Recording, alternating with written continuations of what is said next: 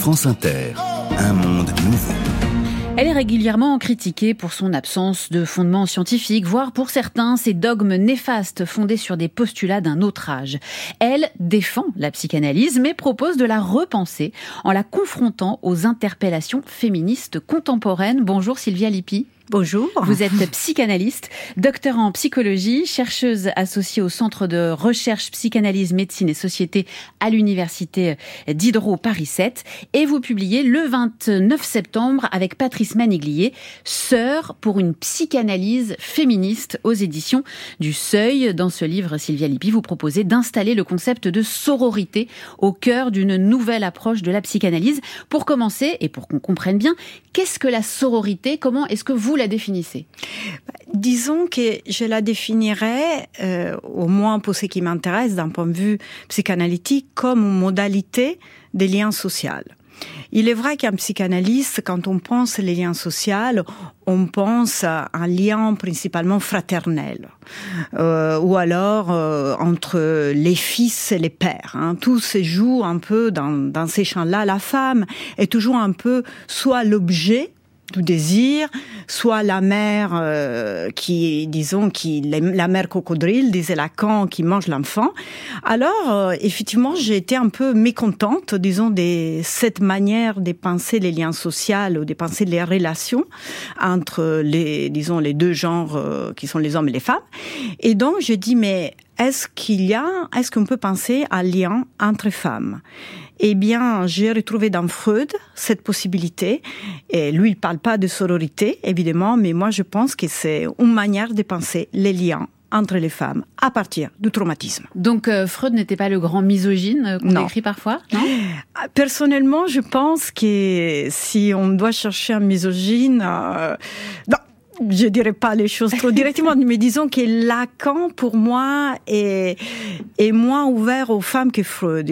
Les gens oublient que quand même, dans les milieux psychanalytiques, il y a beaucoup de femmes qui sont devenues des grands psychanalystes, les, les, les plus grands comme Anna.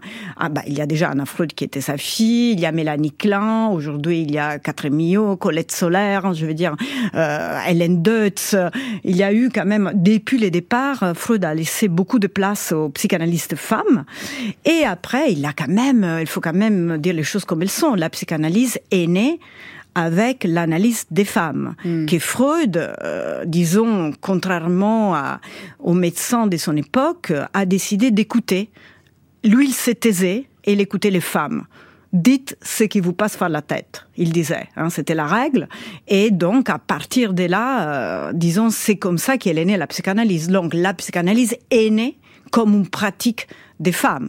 Il était un homme, Freud, mais d'ailleurs, dans notre livre, c'est le seul homme qu'on appelle Sœur et Sigmund par son prénom. Tous les autres, Lacan, Foucault, Deleuze, tous les autres sont appelés comme euh, ils sont appelés avec leur nom de famille, alors que Freud on l'appelle euh, notre sœur Sigmund. Voilà, il a les droits. Il, est dans l'équipe. Alors euh, Sylvia Lippi, les femmes, vous les écoutez dans votre cabinet puisque vous êtes psychanalyste et en les écoutant, ces dernières années, vous êtes dit quoi? Bah, C'était effectivement dans les dernières années euh, que beaucoup de femmes, grâce, et vraiment je l'ai dit avec euh, tous les remerciements de quelqu'un qui, euh, disons, connaît la problématique, grâce à MeToo, les femmes parlent plus des, des leurs, disons, positions euh, vis-à-vis des hommes, que ce soit des violences, euh, que ce soit des situations d'injustice, euh, de toutes sortes, etc., etc. Et il est vrai que grâce notamment à MeToo, beaucoup, beaucoup plus de femmes qu'avant, je dis pas qu'avant il n'y avait pas des cas, mais disons aujourd'hui il y a quand même une possibilité d'en parler beaucoup plus facilement. Euh, J'entendais beaucoup des situations, euh, disons, gravissimes même, pour ce qui concerne les violences sexuelles, mais de toutes sortes aussi, d'injustice justice, sur les lieux de travail, euh, des situations d'harcèlement de toutes sortes. Et je me suis dit euh, que je n'avais pas les instruments euh, pour les écouter, pour il fallait réinventer quelque chose. On ne pouvait pas simplement dire bah elles sont des hystériques euh, ou alors euh, comme une fois une patiente m'avait dit que son analyste lui avait dit bah il y a vous savez il y a des hommes qui sont bien hein, ne croyez pas qu'ils sont tout. Voilà, on ne pouvait pas revenir sur cette disons sur cette position et donc je me suis dit il faut repenser encore une fois les liens sociaux parce que pour moi c'était aussi comme je disais tout à l'heure c'était ça qui m'intéressait. Qu'est-ce qui a fait qu'il y a eu une parole qui s'est développée mm. à partir, euh, disons, d'une d'une première, une deuxième, MeToo, MeToo, MeToo. Qu'est-ce que c'est cette forme des liens? Qu'est-ce qui fait que ces liens-là a permis l'expression de la parole et avant c'était pas possible.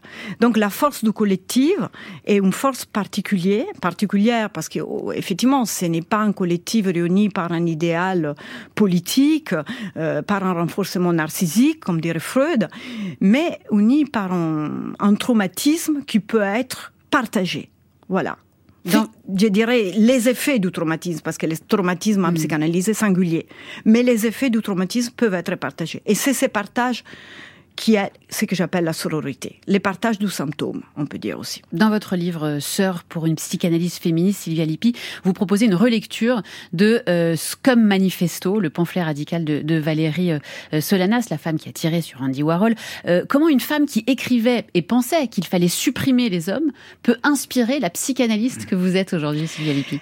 Ah bah, D'abord, euh, j'ai travaillé et je travaille encore euh, en institution psychiatrique. Donc, euh, il faut dire que j'ai un doctorat sur la psychose. Donc, il faut dire que la, la question de la psychose m'a toujours intéressée en tant que, pas comme maladie, parce que je ne crois pas à la maladie psychique, mais je crois en organisation particulière psychique. Et j'ai toujours pensé que dans les délires, il y a de la vérité. Le délire est un vecteur de vérité. Et effectivement, quand j'ai lu Scum, Scum Manifesto, comme on dit nous en Italie, n'est-ce pas?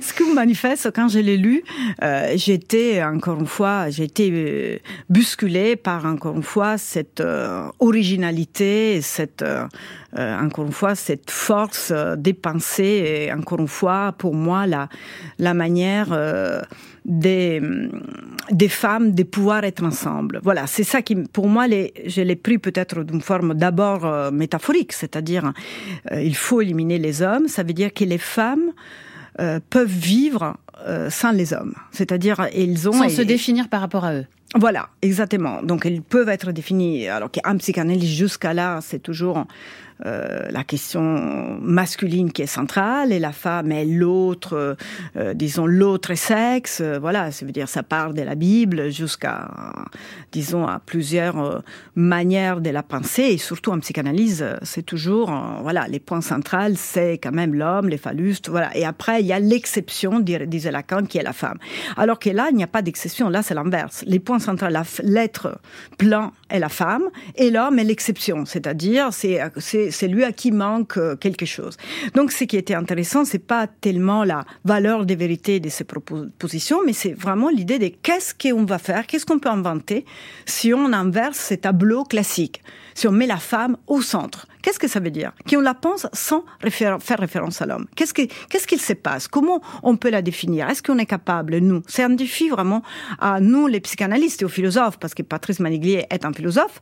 Et voilà, et aussi c'est à partir de, là, à partir de là, on peut penser encore une fois que penser les féminins, euh, on peut les penser aussi au-delà des genres, encore une fois. Hein. C'est vraiment une position. Passionnant. Merci beaucoup Sylvia Lippi. Euh, Sœur pour une psychanalyse féministe, donc écrit avec euh, Patrice Maniglier. Ça sort le 29 août aux éditions du Seuil.